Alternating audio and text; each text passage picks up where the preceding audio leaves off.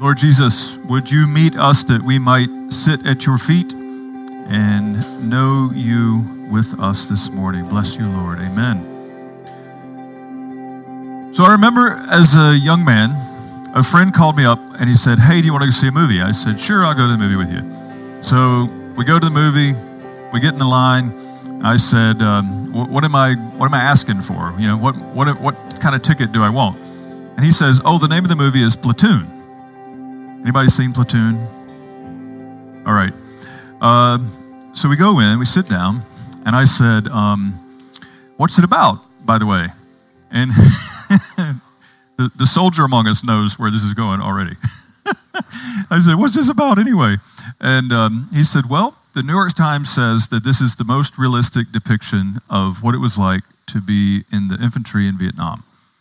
And I said, Oh, I thought we were going to have fun. I think every American should see Platoon once. But it's not fun, it's not easy. And there's a scene in Platoon where a couple of new guys have shown up, and the unit has gone out. And they're out in the, in the jungle forest, and night comes and they find a little spot and they just lay back amongst the bushes. There's full gear, got the, the gear, the, the weapon, the whole bit. And they go to sleep. And I am watching this and I am terrified. I'm not a great sleeper. I mean, I am a great sleeper once I get to sleep. Part of the reason why I'm afraid of sleeping in certain circumstances is because once I get to sleep, it takes a virtual act of God to wake me up. So I always figure like, you know, the bear will eat my leg off before I wake up. So I've been, I've been nervous about sleeping while backpacking. I get nervous about sleeping if I have to get up really early in the morning to get on a flight because I'm, I sleep so hard. And I'm watching these guys sleep, and inside, my insides are screaming, like, don't do it. Don't go to sleep. I'm just like, please, can we get through this scene? I think I need some, I'm going to get the popcorn right now, right? And sure enough, it turns out that one of the guys forgets to set the, the mines that, that are their alarm. They have a tripwire. And so the, young, the new guy wakes up. And right over there are the enemies. And they're sort of whispering each other, like, you take him, you take him, you take him. It's absolutely terrifying. And most of them get out of it somehow, but it's not pretty. For me, sleeping is a trust issue. I can't lose control in life. I have a hard time taking a Sabbath, not working. And sleep is a poignant measurement of that for me. So this summer, we're in the Psalms. The Psalms are the heart cry of the scriptures. And you'll find every emotion in the Psalms, and you'll find every bit of life in the Psalms. And that fact by itself tells us that God wants us He doesn't want a pseudo us. He doesn't want an imitation us or a fake or a smiley happy us. He wants us, the fullness of us. And so this morning we're in Psalm 121. And that lovely song we just sang is basically a, a, an adaptation of Psalm 121. And Psalm 121 tells us that because of God's great love for us, we can go to sleep. We can take a Sabbath. We can relax because he's not going to go to sleep on the job. It's basically what it says to us. Now, Psalm 121 is a lovely psalm because of what it says, but also because there's only eight verses. So it's like it's really accessible. Like you can you can get it in your head. This is one that's worth memorizing.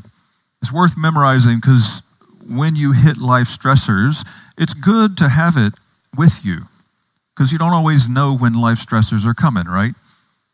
And when they come at you, it's great to have something in here that you can pull up automatically right away. And Psalm 121 is a great one to have because the way it reads is really pretty cool. All right? Now, the, the Hebrews weren't as into rhyming as we are because a lot of their words rhymed anyway, so they thought it was kind of like chintzy, eh, big deal, whoopie doo, you rhymed. So they would do things with, with pairs in poetry. And the way Psalm 121 works is like this you know how we read it. You read half a verse, and then you get the little star, and then we all say the second half of the verse, right? So the verses are broken into little pairs. And the way Psalm 121 works is the odd verse, the top, the top, the first half of the odd verse will name something. It, it says something. And then the second half of the odd verse will respond to that, bolstering what it said. And then both halves of the even verse will pick that up and take it further. All right? Make sense? Eight verses broken into halves, which is confusing. So, let's just remember that when the scriptures were originally written, they didn't have verse numbers in them. So when we run into ridiculous screwball things like this, where they could have just made the Psalms have, you know, 16 verses instead of eight, so it would actually somewhat help you match up the way it works. They didn't. I don't know why. I don't really care why, because that all came later anyway. So whoever did that, we'll take that up with them in heaven. But the way it works then is eight verses, basically four quatrains of half verses. Follow that? Four fours of half verses.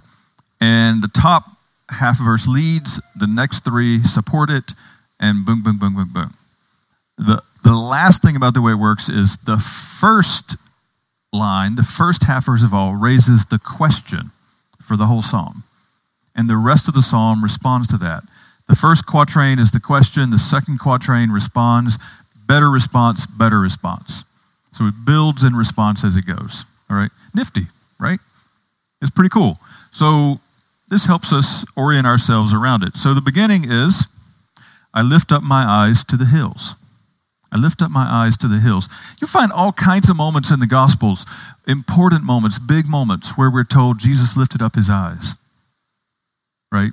Because this is a common Jewish spiritual practice. In the Old Testament, God and hills and mountains are a thing. Lots of things happened with God on mountains. The giving of the commandments, you know, Moses meeting with God, Elijah going up to meet with God, Elisha going into a dangerous valley, and Elijah saying, Hey, hey, to the guy who was scared, saying, Hey, it's okay. Let's pray and now look in the hills, and the hills are full of angels. So the hills symbolically reaching up to heaven are places where God uses that symbolic geography to try to speak to us and to communicate to us. Also, Jerusalem was built on a hill, again, using that symbolic geography. And so when people went up to Jerusalem, they would say, when you're going up to Jerusalem to go to the festivals, they would say, lift your eyes to the hills. They'd say, I'm lifting my eyes to the hills. So there's a lot of spirituality wrapped up in this first little half verse. Take a break in life stressors, pause, take a breath, literally or symbolically, lift your eyes up, get a bigger perspective. Where does my help come from? I lift up my eyes to the hills. Where does my help come from? And then the first quatrain gives us promise and perspective. My help comes from the Lord who has made heaven and earth. The promise is that God has made covenant with us. It's lifting our eyes to the hills uses symbolic geography, but it's symbolic of something real. It's not pretend. God has made covenant with us. And we remember that. And the perspective is He's the one who made heaven and earth. To step back, lift up, take a breath, promise, and perspective. So then the next three quatrains of half verses will help us to walk into that. He will not let your foot be moved. I love the, I love the verb here. The verb here is not caught up in the surge. You know, it's kind of like if you're in a uh, if you're in the ocean and there's an undercurrent and the undercurrent, you know, you feel it tugging under you, right? You feel it tugging on your feet. You feel all this sand going out from under your feet. And you go, oh, that's why undercurrents are dangerous. He's saying your foot will not be caught up in a surge like that. You'll be able to stand. And all this energy and all this craziness and all this chaos, and you're feeling like the ground's giving out from under you, just dissolving under you, you'll be able to hold on and to stand. Because he who keeps you always knows who you are, always knows where you are. He who keeps you will not sleep. This is the word for me. I can sleep because God won't.